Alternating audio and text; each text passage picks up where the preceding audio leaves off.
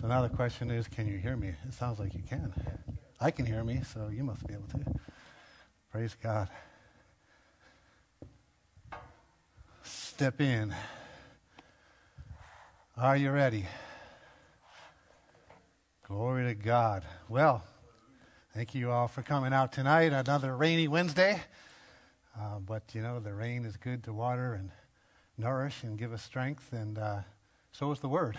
So we will get into the Word tonight. Welcome to all of you who are online for Wednesday night Bible study. We will uh, pick up our topic. If you hopefully were here about four weeks ago when we uh, did a message, or uh, the Lord really showed us about the uh, topic of the glory in the tabernacle. And uh, so I want to go deeper into that topic tonight. And, and why is that important? Why is that critical for us to study? And, and this is my heartbeat on this subject. If people come to the church and they don't experience God, if they don't have that inward witness that says, wow, this stuff is real, then they're going to come to any club, any organization, look for social outlet, look for good food or friends or what have you, and not experience God. And then when the pressure comes, they'll be shaken. So the glory in the tabernacle is vital. That experiential understanding of who God is and how much He loves us. So that glory really has to manifest in the church. So, so this is why we're taking time to go back through the study because the things in the Old Testament were really written for our example. So we can learn from them and we can not do the same things they did where they made mistakes and do the same things they did when they were obedient to follow. So that's my expectation for tonight as we'll go deeper into that topic and we I'm sure won't finish again, so the next time we're up we'll keep it going because there's so much so much richness in this topic.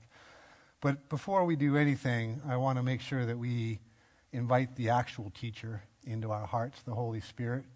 God sent the Holy Spirit into our hearts to lead us and to guide us into all truth and to teach us. Uh, we are merely vessels to teach one another what God has put in our heart and what He's put into His Word. And uh, so we need to invite him in uh, to do the teaching for us because it's his teaching that will change us. Father, we stand before you tonight. Oh, Lord. You know what each one of us has been through today. You know what each one of us has encountered. You know the weariness of the body. But the good news is the spirit is willing. And so we open our spirit man and open our hearts to, to hunger and thirst for your word, for you to feed us tonight with your majestic word, your life changing word, your, your life giving word. Fill our hearts with it. Let us see who you are. Let us understand your will and your desire to live among us, and, and that we would be your people. Help us to learn to walk in that. Holy Spirit, let us leave here tonight or or those of you online who are not here but, but absorbing what the Word is, is speaking to us, let each one of us be changed as we dive into your Word tonight, Lord. And let us be doers of your Word and not hearers only, for a good message changes nobody. But doing your Word is, is what changes people's lives. So, Father, we thank you for anointing the teaching and anointing the hearing. And uh, Lord, we turn this night over to you. for you to do what you want to do. Um, help me to be sensitive to the leading of your Spirit and uh, those in this room um, that your will can be accomplished. And Father, we give you thanks for all that's about to happen in Jesus' name. Amen. Thank you, Lord. Thank you, Lord. It's, it's good to, uh, to position your heart, to purpose in your heart while you're here. When anytime you go into your prayer room or into your Bible reading, to take a few moments and acknowledge who God is and how great He is and how wonderful He is and how rich He is, and, and to be able to then open the Word of God with, a, with an open heart toward His love. All right, so this is the glory in the tabernacle. It's part two, and we're going to focus tonight on, on the dwelling place. But we'll turn to our key scripture, the same scripture we started with uh, four weeks ago, um, and give you a quick background and get you quickly caught up to where we were for those of you who weren't here, or, and of course, uh, after four weeks may possibly not remember. I, I, know how that goes. So, so we'll refresh your memory. We'll go to uh, uh, Exodus. We'll spend a lot of time in Exodus tonight. So again, as a Bible study, if you have your Bibles, feel free to, to open them up. I'll try to give you time to turn there, but there's not a lot of time, so I may move ahead even as you're flipping pages, which is okay. So we'll start with Exodus 29, and we'll start with verse 38. And this is uh, in context when, when Moses is on Mount Sinai and he's getting instructions from God about how he's going to dwell amongst his people. In the midst of that instruction, God says, Now this is what you shall offer on the altar two lambs of the first year, day by day continually. One lamb you shall offer in the morning, and the other lamb you shall offer at twilight. With one lamb uh, shall be one tenth of an ephah of flour mixed with one fourth of a hin of pressed oil, and uh, one fourth of a hin of wine as a drink offering. And the other lamb you shall offer at twilight, and you shall offer with it the grain offering and the drink offering, as in the morning, for a sweet aroma, an offering made by fire to the Lord. This shall be a continual burnt offering throughout your generations at the door of the tabernacle of meeting before the Lord, where I will meet with you to speak with you. And there I will meet with the children of Israel. And the tabernacle shall be sanctified by my glory. So I will consecrate the tabernacle of meeting and the altar, and I will also consecrate both Aaron and his sons to minister to me as priests.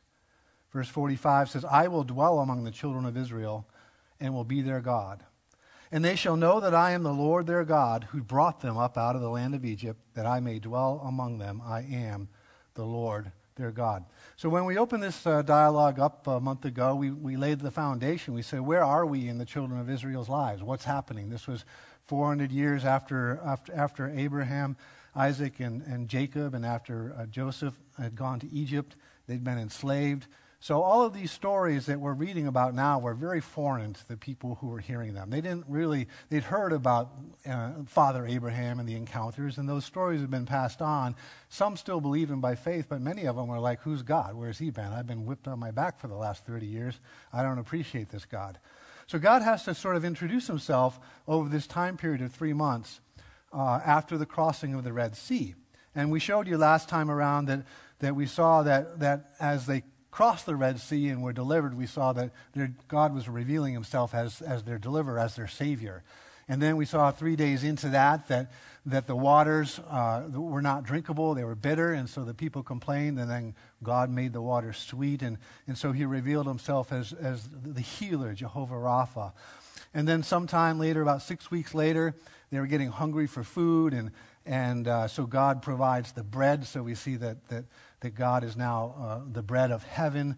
Uh, that's the manna, of the story you guys know. And then uh, eventually they're, they're out of water again. And, and then uh, God says, you know, strike, strike the rock and, and the water will flow out. And this is rivers of living water. All of this was detailed out last time we were together. So just catching you up on how God is slowly and generally, gently showing him what a good God he is and what a provider he is. The Amalekites attacked the Israelites, and, and the battle went poorly when Moses was on the mountain and he had to put his arms down to, to rest. But Aaron and Hur lifted the banner, lifted the rod up, and, and, the, and the Israelites won out. So, so God is, is revealing himself as their banner, as the one who oversees their battles. He understands what they're going through.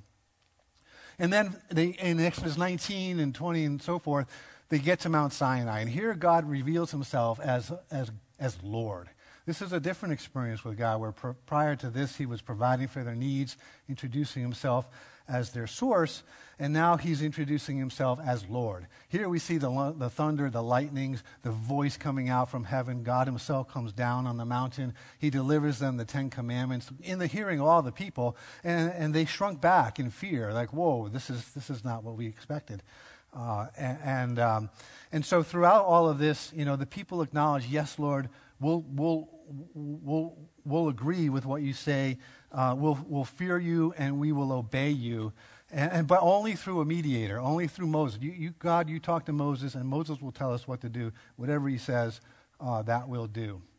Now, of course, God, who knows all things and anticipates all things, he knew this was kind of how it was going to go down. Uh, no surprises to him, right? So he was already uh, mapping out what he wanted to do, which was to create this tabernacle in the wilderness and this order of service, this order of worship, whereby he could be uh, dwelling amongst his people. This is a holy God. This is a righteous God. This is a true God, a just God, an all powerful God, and yet he wants to dwell amongst his people Israel. And so he's created a, a, a system by which, a means by which he can actually be there physically in their midst, a sinful people with a holy God in their, in their midst. And when we finished up last night, we talked about the, the sacrifices and the order of service and how, how God commanded all these different things to take place. And the people were the ones that had to bring the lambs and the rams and the bulls and the, all the different things. And then we saw how in the new covenant, God provided the sacrifice. So that was already taken care of from his side, but we still had a sacrifice to bring. Remember, we talked about our sacrifice now is obedience. That's what he expects from us. He expects us to put down our, our, our, our, own desires, our fleshly desires, to serve him. Bring our sacrifice of praise. Bring our sacrifice of service. This is what he, this is the sacrifice now that he wants us to bring. And when we approach the tabernacle, when we approach his presence, fully in obedience to his will and his purpose, his glory meets us there at the tent. He speaks with us and is manifest. And this helps us to continue to do the things that he's called us to do. And so, so that's where we, we kind of wound up. And so, but what I wanted to get deeper into was this concept of this dwelling place of God.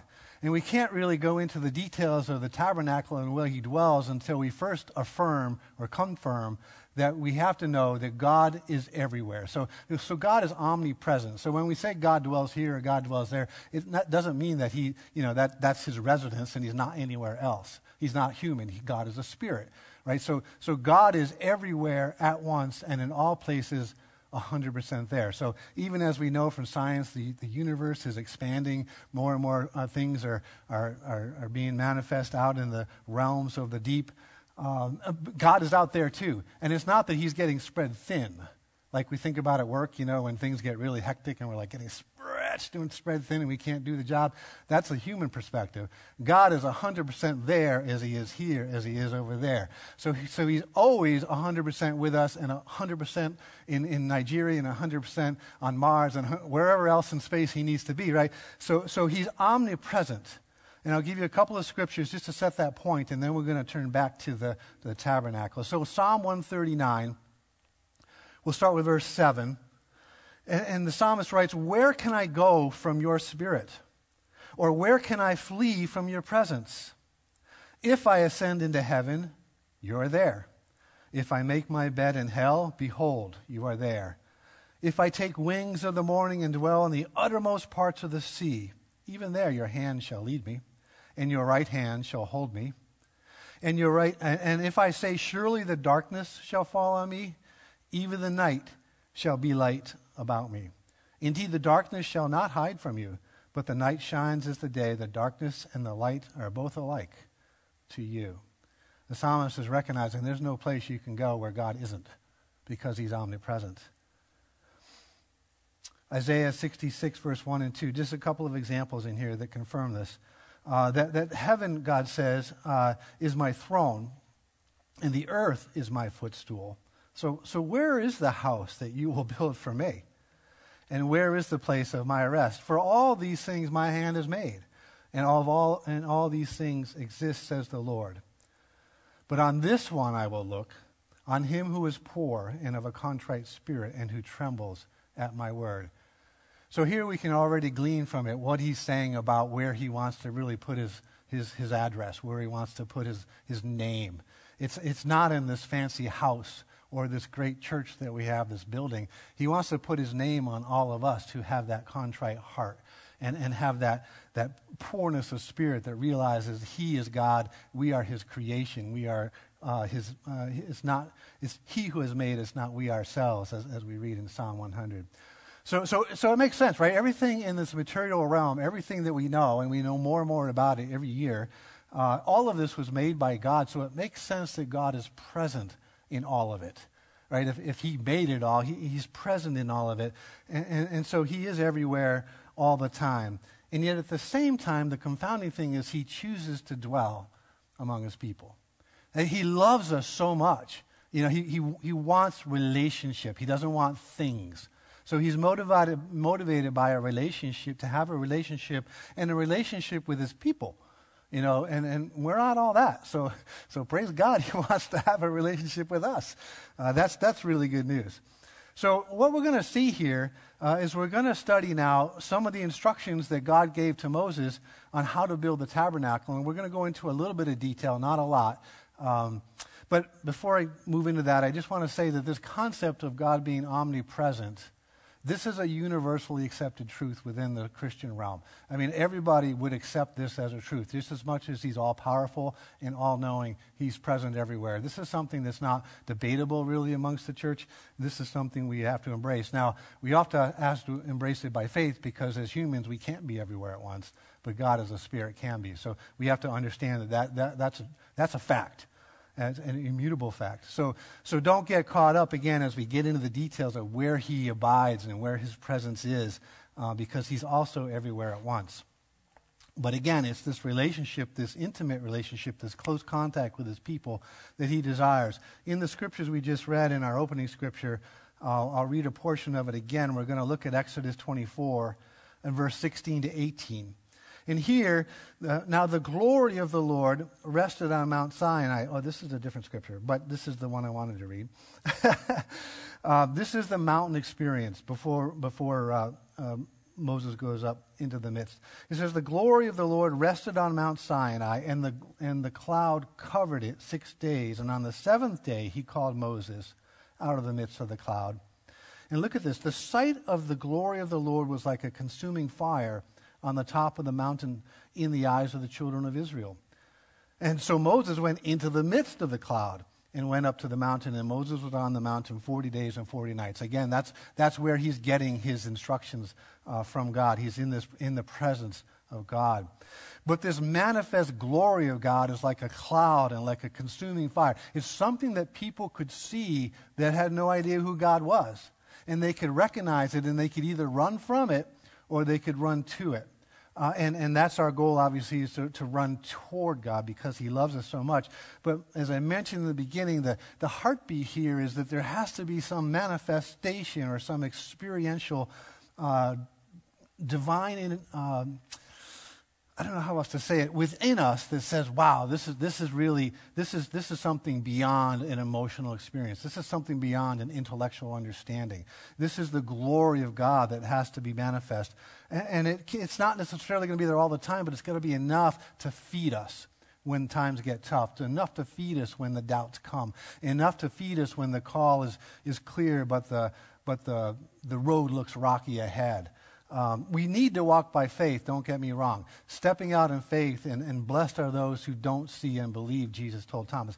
But at the same time, God is so good to say, you need that glory, you need that experience, because that's what's going to draw people to Him.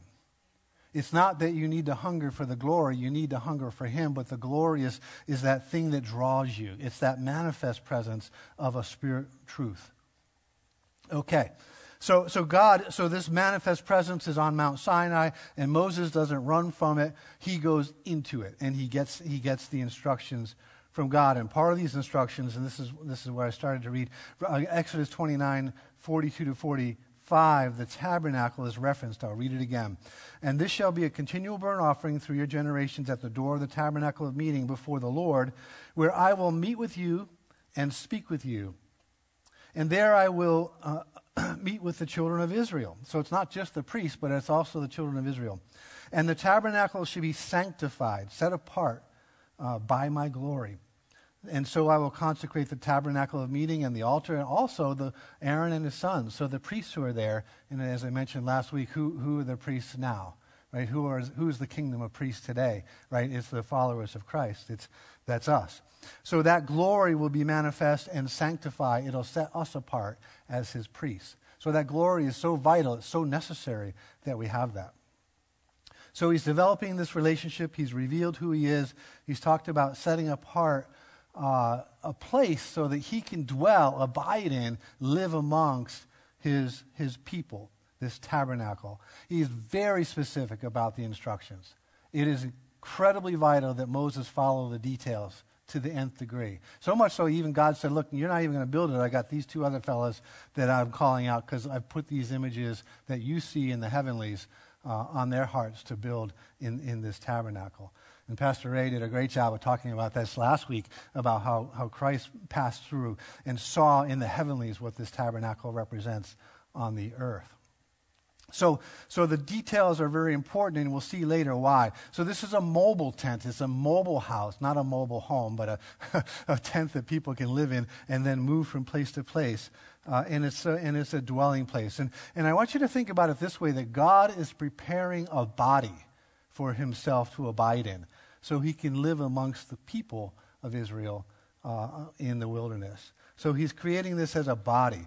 So now we're going to go over the, the construction of this thing a little bit and the details. If you can put the PowerPoint up, uh, that would be helpful.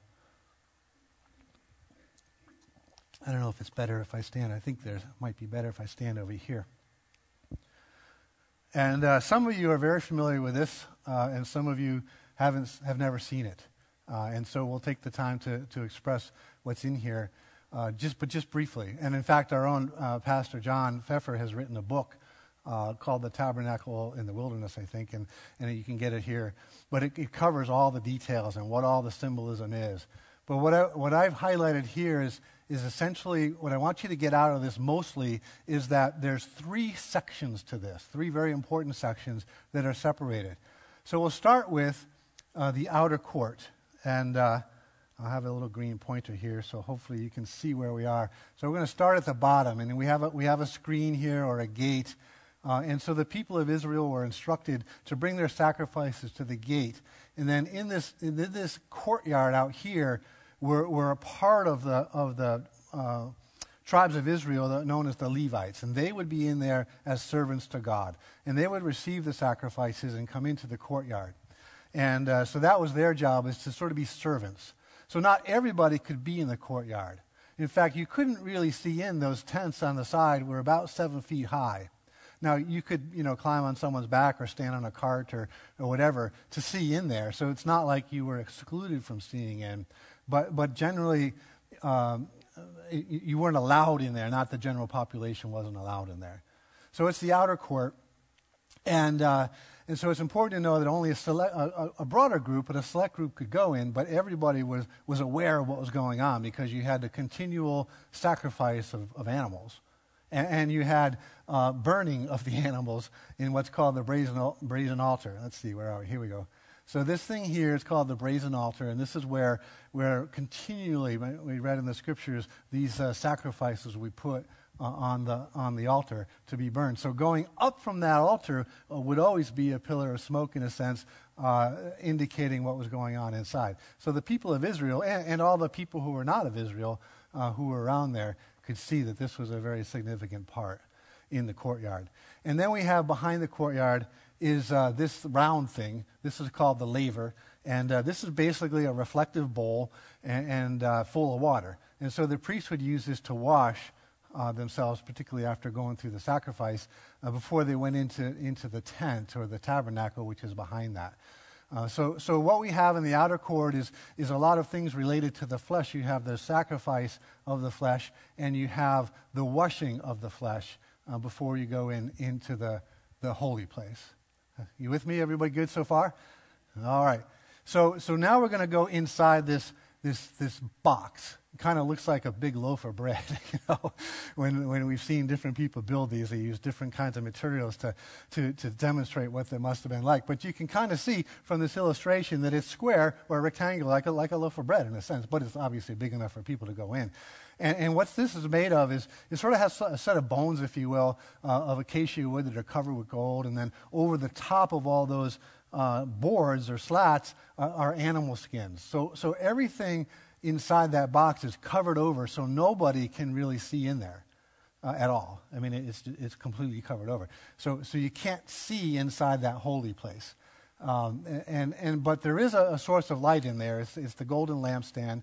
And, and there's also the table of showbread, which is, which is a table with, with bread that they would bake every week and put on there and then uh, replace it on the, and the priests could go in there uh, would eat that.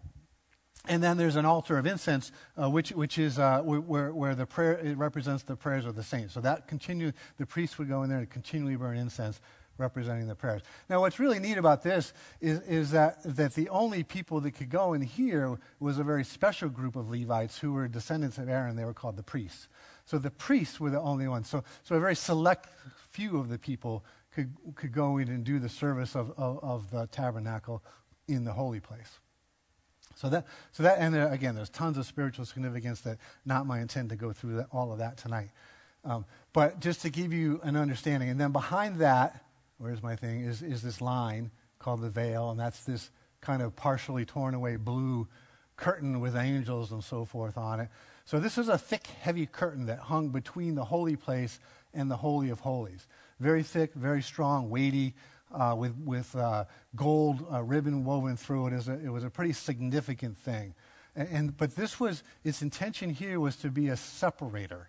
It, it, it, divided the holy place from, from the Holy of Holies or the Most Holy. Now, this is an important part because we know that when, when, when Christ was crucified, uh, this veil, this separation between the priest and God, was torn in two from top to bottom. So Christ, in his sacrifice, made the way for man to get into uh, the very presence of God.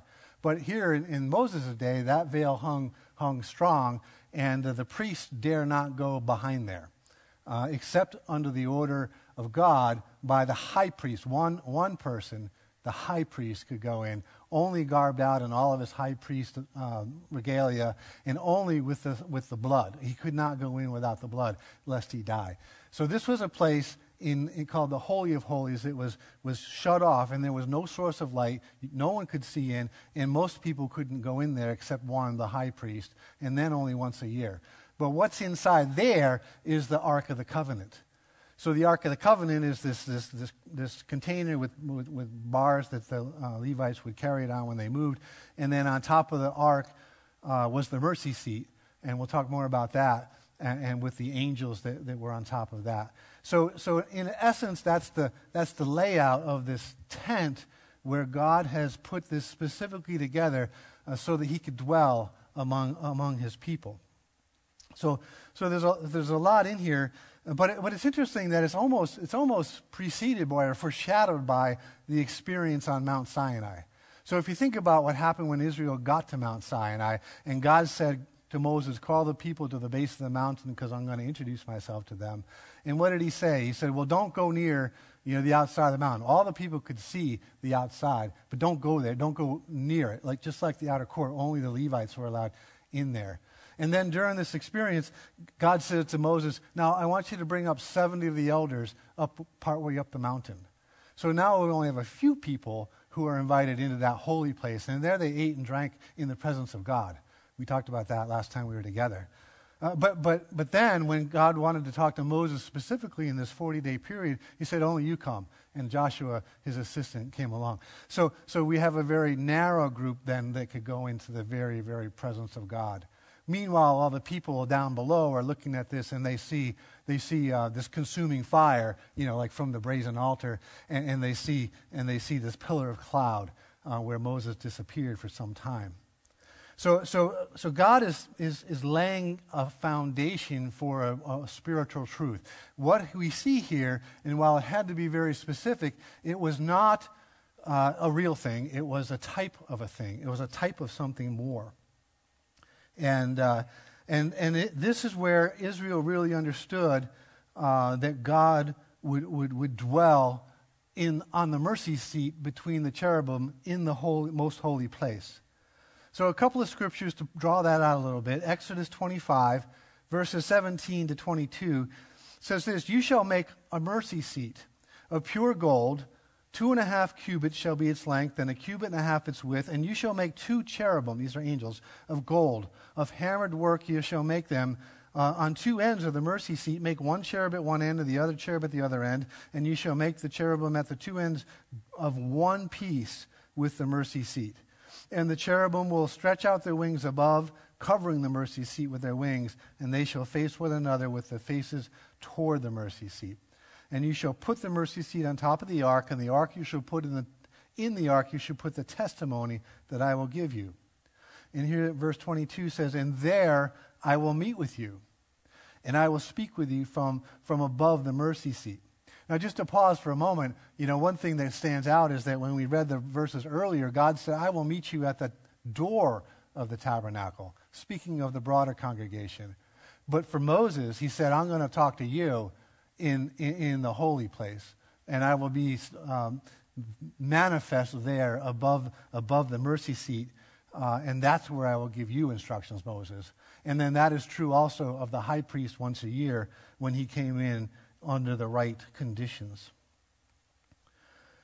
Another example where we see this is the dwelling place of God, this mercy seat, is in uh, Ezekiel chapter 37. And we'll read verse 14 to 17. The, the context here is, is that the king at the time of Israel is Hezekiah. And, and, and Hezekiah was, was threatened by the king of Assyria.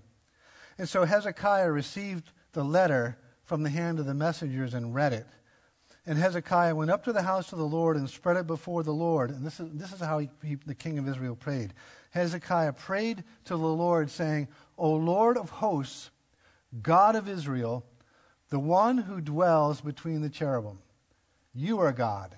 You alone of all the kingdoms of the earth. You have made heaven and earth. Incline your ear, O Lord, and hear. Open your eyes, O Lord, and see, and hear all the words of Sennacherib, which he has sent to reproach the living God. So here we see two things. One, you know, Hezekiah recognized the abiding presence of God above the mercy seat. And this was the very God he was praying to. At the same time, he recognized that, that God is all things to all people. Uh, uh, he, is, he is the one who made everything, He's is above heaven and earth. Uh, uh, so he, he's the one true God, and yet he abides in, in this, on this tabernacle. So, so it's a pretty powerful illustration of something more, which we'll get to in a moment.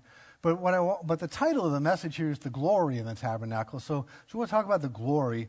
Um, so after Moses gets done with all the work, he and his workers, they build everything just so, just according to how God told him to do it, and they put it all together uh, in, in, Exodus chapter 40, uh, verse 34 to 38. It says, Then, after Moses and the people obeyed God, then the Lord covered the tabernacle of meeting, and the glory of the Lord filled the tabernacle. And Moses was not able to enter the tabernacle of meeting. Moses, now this is Moses that was just 40 days and nights on the mountain with him after they built all this. He was not even able to enter the tabernacle.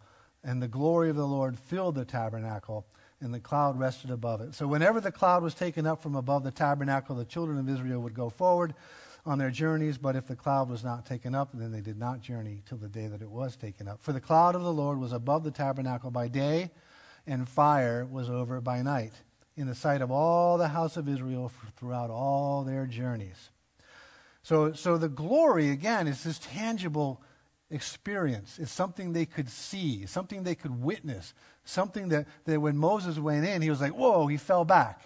You know, you've heard about the Pentecostal uh, movement where, where people would be slain in the spirit. Well, th- well, well, that is real when the glory of God is manifest and you can't stand in his presence. You fall back flat. You can't help it. That, that's the glory of God that's, that's pushing you down. It's that weighty, manifest presence of God. Now, there's, there's charlatans doing that who don't feel anything or they're doing it for attention. So, so you know, be careful what you see. But, but those are real experiences that, that many of us have had.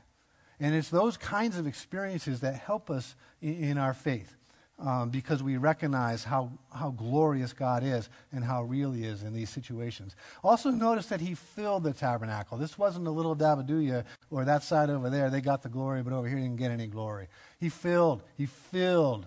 He filled the tabernacle. And when we think about this sanctuary here, the glory of God needs to fill this place and so that everybody has that, that witness, uh, that experiential uh, uh, witness of, of his presence. And again, it's a pillar of fire, and a, a, a consuming fire, and, and a cloud associated with the glory. But again, I want to remind you that this is a type of things to come. This isn't the real thing. It's just something that God put together using the materials that He provided for the Israelites so they would have this, so that when the real would come, they would recognize it. Now, that's the tabernacle in the wilderness. And, and, and as, as, as Exodus noted, that, that, that kind of led them through their wanderings and got them in the promised land, etc. We're going to fast forward to the temple in Jerusalem. We're going to touch on this briefly, and then we're going to move into what the real really is. So the temple in Jerusalem uh, was built about 480 years after the Exodus from, from Egypt. This is drawn from 1 Kings chapter 6. So, so this is Solomon's temple that we're talking about. So it was around 957 BC. So Israel had, had conquered the promised land. They lived through 300 years of the period of the judges. Uh, they decided they didn't want judges anymore. They wanted a king, like so they could be like all the other nations. wasn't God's will, but God allowed it. And uh, so they, uh, God chose Saul. Saul failed to follow God. Uh, God chose King David. Now King David's son Solomon is in the throne. And, and, and God, David wanted to build the, the temple. Uh, God said, no, but your son will build it. So, so Solomon now gets the privilege of building using the materials that his father David had gathered uh, to build this magnificent, magnificent temple. It's, it's just the most amazing building, and people would come from far and wide to see, see this temple for all of its glory. But the neat thing about it is when you, when you study this Solomon's temple, it, it is, it is a, a, a twice the size version of this tabernacle in the wilderness that we just talked about. But obviously, it's, it's made of, of marble, and the, the pillars were, you know, the cedars of Lebanon. It's a, it's a permanent structure, which is its primary difference from, from this one, and, and of course, its size. And, and so its glory, you know, as a building w- w- was to be envied for sure. Lots of gold, lots of carvings, uh, uh, just a phenomenal place where, where God wanted to uh, put his name and, uh, and the leaders of Israel wanted to have a permanent place for him to put his name. So, so it, it modeled this same, this same structure, this same outer court where most people could go, the holy place where the priests would go, and the Holy of Holies where ultimately the Ark of the Covenant would be set. Let's take a look at some of the scriptures here regarding this temple. 1 Kings 6 and verse 11. And the word of the Lord came to Solomon, saying, Concerning this temple, which you are building, and look at this, we saw this last time together too. If you walk in my statutes, uh, execute my judgments, keep all my commandments, and walk in them, then I will perform my word with you, which I spoke to your father David, and I will dwell among the children of Israel and will not forsake my people Israel. So, again, just as with the tabernacle in the wilderness, we see that all of these things are available to us uh, as followers of Christ, uh, this is really before Christ now, uh, but obedience is required. They need to follow the law. They need to obey the law. They need to do the things that God told them to do. And when they did them right, His presence was manifest. His glory was evident. But you can see as you read through the Old Testament that there are times when, then, when they did things wrong, and the presence of God wasn't, wasn't even there. Uh, and then a new king would come along who would follow after God, and then his presence would be there again. So, so following or being obedient to the law was vital to this situation. 1 Kings 8, 10 through 13. Look at this. And it came to pass when the priest came out of the holy place that the cloud filled the house of the Lord, so that the priest could not continue ministering because of the cloud, for the glory of the Lord filled the house of the Lord. And Solomon spoke the Lord said he would dwell in the dark cloud. I have surely built you an exalted house and a place for you to dwell forever. So the concept of tabernacle or temple is a place where God abides. So whenever we think about this house as a temple, we need to know this is where God abides. This is where his glory should manifest. Is that making sense? Hopefully, it's making you hunger for that because we haven't seen a lot of that, at least uh, in the manifestation. We certainly know it by faith. So he manifests his glory in this, this permanent place just as he did in this mobile place. And they experienced it physically. Um, but again, God requires the sacrifices the same as in the tabernacle in the wilderness, and obedience is a requirement for his presence. But again, the, the Solomon's temple was not the real either. It was also a type of something more to come. So, so now we're going to fast forward even for, further. Now we're going to go almost a thousand years, 957 years later, roughly. Um, we see that Solomon's temple has been destroyed. We see that the Ark of, covenant, of the Covenant is lost. It's gone. The mercy seat is gone. Uh, the people went into exile. They returned. Zerubbabel, he built the second temple in the same place around 500 BC. Um, and then that same temple was rebuilt again by Herod to try to, to, to placate the Jews around 20 years before Christ came. So that's the, that's the story of this physical temple. It's been through its ups and downs. And over time, that, that presence of God has, has dissipated, and the daily commerce and the daily worship has taken its place. So now, in the fullness of time, God is ready to establish a new and a better covenant. So he's going to now dwell among his people in a different kind of temple. You ready for this? you guys are real quiet out there. All right, let's go to John chapter 2. John chapter 2 and 13. Perfect. Thank you, Brian. Uh, now, the Passover of the Jews was at hand, and Jesus went up to Jerusalem, and he found the temple. Just talked about this place. Who, who, who those and those who sold oxen and sheep and doves and the money changers doing business. Just a side comment here: the money changers are uh, they had a, something called a, a, a, temple tax that had to be in temple shekels, so you could bring your daily currency, swap it out for temple shekels, and there was always an exchange rate associated with that. Someone pocketed a little bit here and there. Um, and then they would use the temple shekel to buy the sacrifice that would go into the temple. So there's all this commerce going on. And, and, and, and when, when Jesus saw this, he, he made a whip out of cords, verse 15, and he drove them all out of the temple uh, with their sheep and the oxen, oxen, and he poured out the changers' money and overturned the tables. And he said to those who sold doves, Take these things away. Do not make my father's house a house of merchandise. And then the disciples remembered that it was written, Zeal for your house has eaten me up. So, and this is a whole other message which I, I look forward to doing, which is really what this house should have been used for. Uh, but obviously, it had turned into a place of commerce, a place of socialization, a place to maybe escape the pressures of work or what have you. Um, but it wasn't any longer a place of worship. It was no longer a house of prayer. What's our house look like today? Just putting that out there. So the Jews answered and said to him, What sign? He said, The Jews, these are the people who irate. So, so I remember uh, uh, was it Jim Cymbala?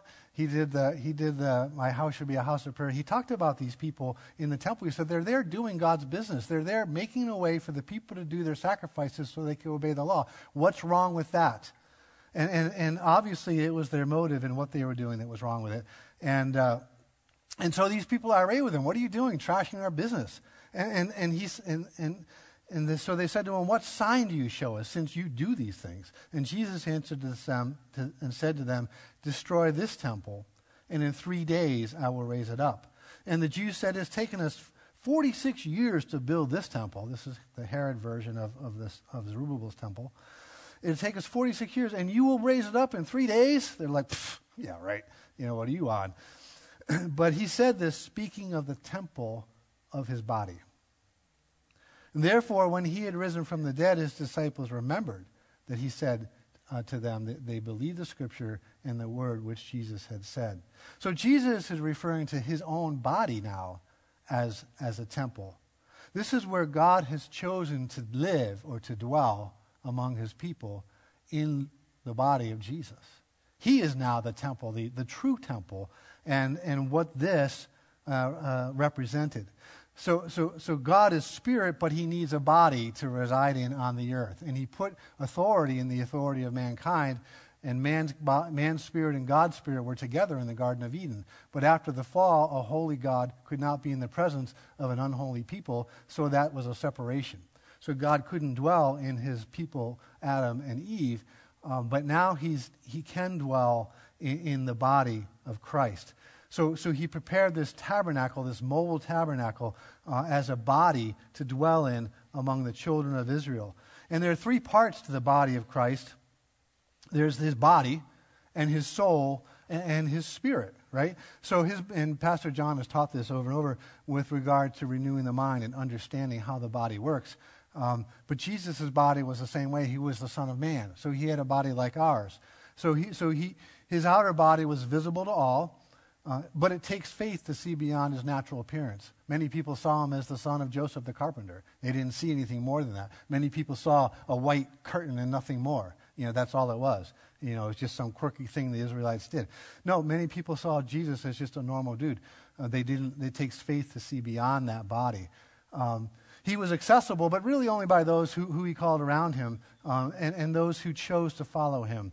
Um, but, but not everybody did that. So it was like the Levites here in, in the tabernacle.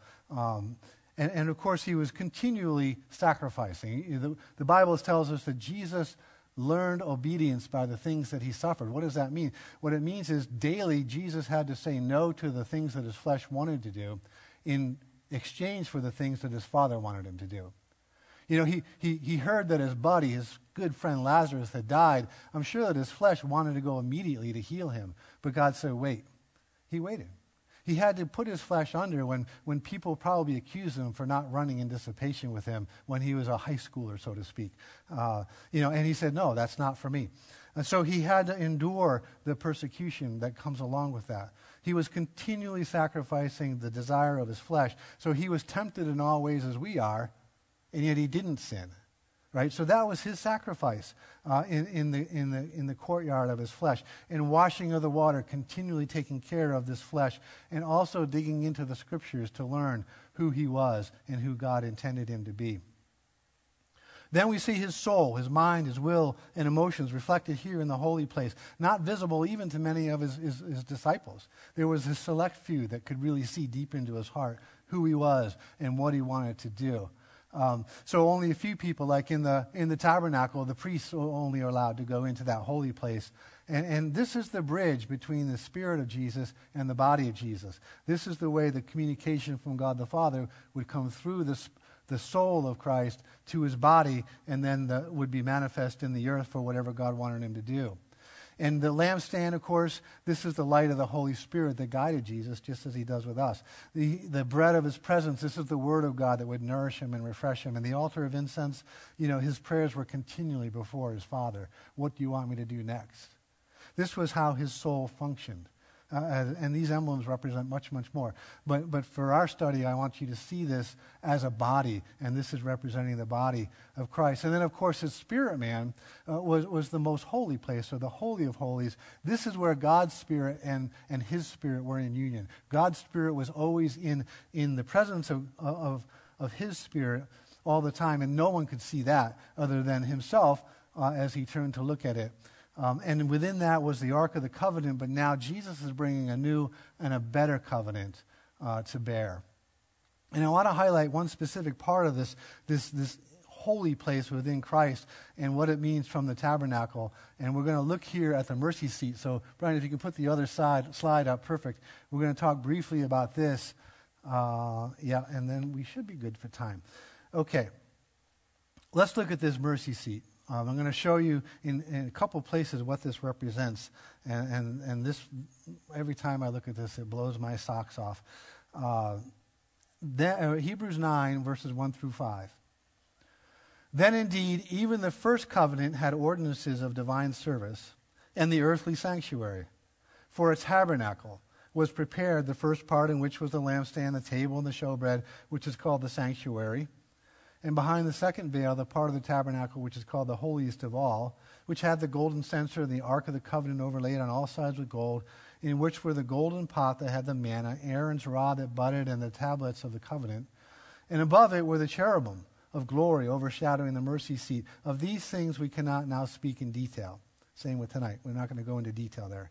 But what I want to highlight is that that last verse, in verse 5, it references uh, the, the glory overshadowing the mercy seat. You see those words, mercy seat. Um, now, that word is a Greek word. It's used in the Old Testament also as propitiation. It's a Greek word, I don't know, histelion, something like that. I, don't, I haven't studied Greek, so I'm just giving you my best guess out of Strong's. Uh, it's an, it means to expiate, it, it means to make amends for, or extinguish the guilt of something. That's what propitiation means, or uh, his Hebrews writes it, the mercy seat. Now go to Romans chapter 3 and verse 21 to 26. And here we're going to read a little bit differently about this propitiation. Uh, now, the, ju- the righteousness of God, apart from the law, is revealed, being witnessed by the law and the prophets, even the righteousness of God through faith in Jesus Christ to all and on all who believe. For there is no difference, for all have sinned and fall short of the glory of God. Hmm. Let's pause on that for a moment. If we're talking about wanting the glory of God, if our sin causes us to fall short of it, maybe we need to make sure we've done something about our sin. Then we see the glory of God. Uh, so our, our, uh, we've all fallen short of the glory of God. But now, um, being justified freely by his grace through the redemption that is in Christ Jesus, whom God set forth as a propitiation, you could put in as a mercy seat by his blood through faith to demonstrate his righteousness because in his forbearance God had passed over the sins that were previously committed to demonstrate at the present time his righteousness that he might be the just and the justifier of the one who has faith in Jesus. So, so we see that the redemption is in Christ Jesus. This was in verse 24, whom God set forth. Redemption is Christ Jesus, who God set forth as a propitiation, as the mercy seat. Let me read it to you in the New Living Translation, the same set of verses. Uh, I don't know if you have them, Brian, but I'll read them. Uh, Romans 3 21 to 25, New Living Translation, says, For everyone has sinned. We all fall short of God's glorious standard. Yet God, in His grace, freely makes us right in His sight. He did this through Christ Jesus when He freed us from the penalty of our sins. For God presented Jesus as the sacrifice for sin. That's that place for propitiation or mercy seat. God presented Jesus as our mercy seat. People are made right with God when they believe that Jesus sacrificed his life, shedding his blood. This sacrifice shows that God was being fair when he held back and did not punish those who sinned in times past, for he was looking ahead and including them in what he would do in this present time. God did this to demonstrate his righteousness for he himself is fair and just, and he makes sinners right in his sight when they believe in Jesus. That's the gospel. That's the good news. That's something to celebrate. So, so Jesus then is this mercy seat. He's, he's the top of the ark, and this is what we said was the dwelling place of God, right? In Jesus. This is where the glory of God manifests. This is where he would speak to his high priest. Jesus is the mercy seat. Now, Let's see how, how Mary saw this. John chapter 20. And this is after Jesus was crucified and died and was resurrected. Peter and John had heard the news. They came to the tomb. Uh, they ran in, saw the, the, clothes, the, the grave clothes, and they left. But, but Mary, this is verse 11, John 20, verse 11. Mary stood outside by the tomb weeping. And as she wept, she stooped down and looked into the tomb. Verse 12. And she saw two angels in white sitting, one at the head and the other at the feet, where the body of Jesus had lain. Whew. If there isn't any verification that Jesus is our propitiation, that he's our mercy seat, Mary saw it.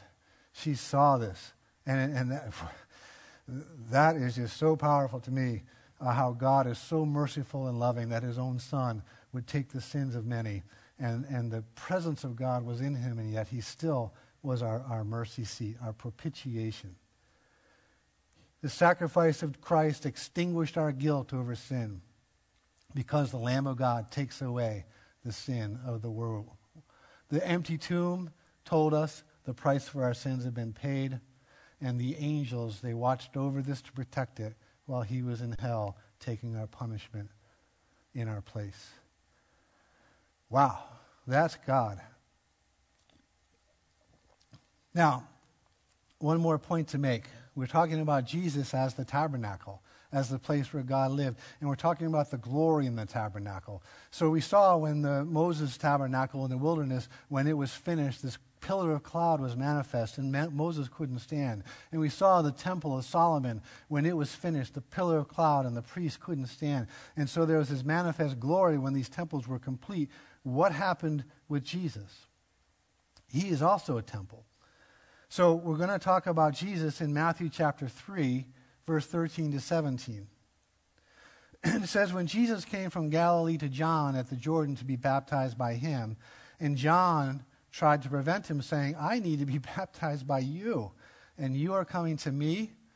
But Jesus answered and said to him, Permit it to be so now, for thus it is fitting for us to fulfill all righteousness. And so John allowed him. And when Jesus had been baptized, Jesus came up immediately from the water. And behold, the heavens were opened to him. And he saw the Spirit of God descending like a dove, alighting upon him. And suddenly a voice came from heaven saying, This is my beloved Son, in whom I am well pleased. So here we see a couple of things. We see again the sacrifice that's necessary for the glory to be manifest. And here what we see is also repentance. John the Baptist came preaching repentance, repentance from dead works, changing your viewpoint, changing your ways. Look unto God. The kingdom of heaven is at hand. And, and, so, so in fulfilling this, Jesus obviously didn't have to repent from anything, but in, in, in our stead, in a sense, he's repenting um, from, for, for us. And, and so there's repentance, and then there's also baptism.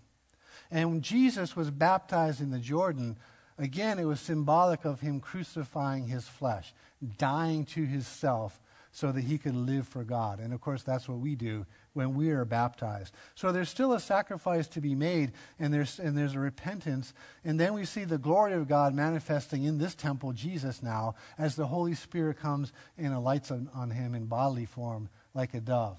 In God, remember in the old, in the, in the early examples, we said God showed Himself as Jehovah Rapha and Jehovah the healer, or, or Jehovah the provider, the bread, the river, all of these different things. And then at the mountain, He showed Himself as Lord, and you know how He He's all powerful and almighty on that mountain. Uh, and, and the children of Israel shrunk back. Now we see a whole new attribute of God. Now He's introducing Himself to us as Father. This is God, but he's also saying, Father. And this is my Son, in whom I am well pleased. And he's demonstrating or beginning to demonstrate his mercy because he knows that his people couldn't obey the law fully. And it was just a schoolmaster, as Galatians says, a teacher to show them that they needed a Savior. And when the fullness of time had come, he is now bringing his Savior. So we see God ex- demonstrating himself as Father and we don't see a pillar of cloud and a consuming fire, although we'll see that later uh, when we get to Revelation. Um, but we see the Spirit of God now dwelling in another body. It's a mobile body, it can move around, um, and it's in the form of Jesus, who is fully submitted and fully obeys his Father.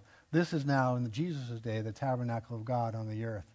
So when we get together again, we're going to take this a step further because you know that Jesus died was raised, and he's now seated at the right hand of the Father.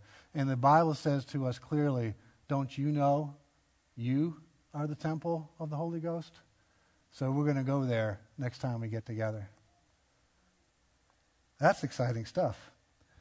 And it's so important, not just for us and for our walk, but without that, how can we bring anyone to Christ?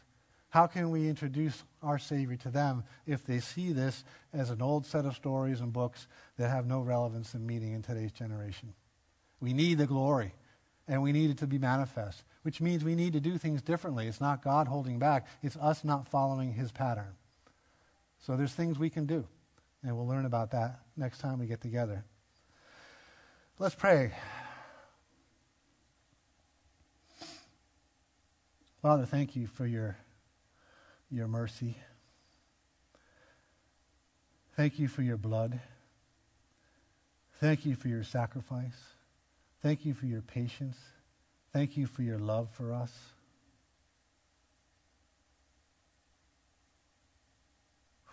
Thank you that you pour out your Spirit ultimately on all flesh and that you abide in your people because you love us. You who created all things and could choose to put your name and dwell anywhere you choose to put it in us. Help us to grow that we can be worthy and we can demonstrate.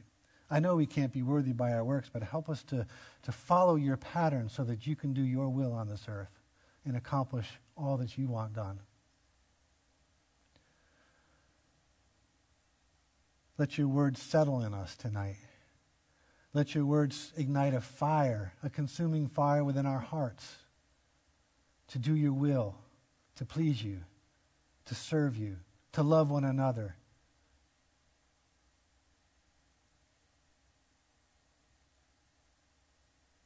Let your word come to life in us and help us to be doers of the word, motivated by that, that glory that's within us. And let that glory be manifest, that those who you are bringing to the kingdom would see it and draw them to your very presence. Thank you, Lord, that you would take these words that you have deposited in us and help us to meditate on them and to grow thereby. That you continue to feed us and lead us. Help us to be sensitive to your spirit and allow you to do what you want and not be inconvenienced by your prodding and by your, by your, uh, your direction, but to embrace it and to run with it. You are a good God, a loving God, a merciful God. And we give you thanks for all that you've taught us tonight. Thank you, Lord. Part of what we, we are privileged to do in our obedience to follow after the leading of the Lord is, is to, to, to give his tithes and, and, and bring our, our offerings to the storehouse. It's part of what he set up even before the law uh, in the order of Melchizedek, who we may or may not get into next time. But giving uh, uh, the tenth of our increase is, is part of his requirements, and, and giving of our offerings is a demonstration of our love for him. And these are things that are part of this, this obedience, part of this following after his pattern. It's a privilege, and it's an honor to be able to give. And so you know the different ways that we have to give. Uh, uh, you can do it by your, your text giving or through the app, or, or you can bring a check to the, the back of the sanctuary. But whatever you do, however you give, it's important that you give with a willing and a joyful heart and that you give with purpose. And uh, so let's pray over that giving as, as, we, as we prepare to leave tonight. Father, we thank you for the, uh, this, the resources that you have provided each and every one of our households. And we thank you that we have the privilege to bring those uh, tithes, your tithes, and our offerings to you, that you can do what you would like to do with them uh, as we release them into your hand. We pray that they would be part of producing um, fruit that remains, uh, everlasting fruit. Uh, more people that would be part of our body, part of your kingdom, uh, as we give into your kingdom. And we thank you that your word says that as we give, we have nothing to worry about, for you will give it back unto us, all that is needed for us in our walk. Because you're that way, you're that good. And so we thank you for blessing the gift and the giver and, uh, and for, for providing all that this house needs and all the houses in which this house gives in, in, in Jesus' name. And one final point uh, I know most of you here, or really all of you, I think, but if there's anybody online um, that has heard this message and said, well, uh, I don't feel like I have the Holy Spirit within me. I don't feel like Jesus is my Lord, maybe. i I've been on the outside of the tent looking in and I'm curious, but I want more. If that's you, you probably need to ask Jesus to be the Lord of your life. And uh, what's important here is that you, you, by faith, ask Him to be that. First, decide uh, do you want to be uh, saved? Do you want to be redeemed? Uh, do you want to be set apart for God's glory? Uh, and if you do, then you need first to ask Jesus to be the Lord of your life. And uh, the way to do that is by a simple prayer. We're going to do that right now. if, if all those who are here will, will bear with me for a moment. And those of you who are watching online, if you haven't done this before, uh, or if you haven't, it's been a long time and you simply want to refresh your commitment to Christ, just repeat these words after me. Father, I give you thanks that Jesus died on the cross and that his blood cleanses me from my sin and that he paid the price that I deserved for my sins. Father, I believe that Jesus is now raised from the dead. And as I ask him to be my Lord, you, Father, will send your spirit to live with my spirit, to lead me, and to guide me into all truth. I thank you for my new life in Christ. Help me to walk it out in Jesus' name. Folks, if you said that for the first time, that, that, that's, a, that's a prayer of faith that, that it, it changes the universe. It did for all of us who have done this in the past, and it will for you as well. It may be baby steps at first. It may be that you just had a glory cloud right in your living room. I don't know how it worked for you, uh, and that's between you and God. But what I do know is that you need each other. We need each other to walk this out. So I encourage you to call the church tomorrow and let them know uh, that you prayed this prayer tonight. And uh, we'd be happy to send you some information to help you understand what that prayer meant and uh, to pray with you further if you have any needs. Brothers and sisters, I thank you for coming out tonight and uh, for studying the Word with me. And uh, look forward to getting together in our next adventure to learn more about this glory and the tabernacle. Amen.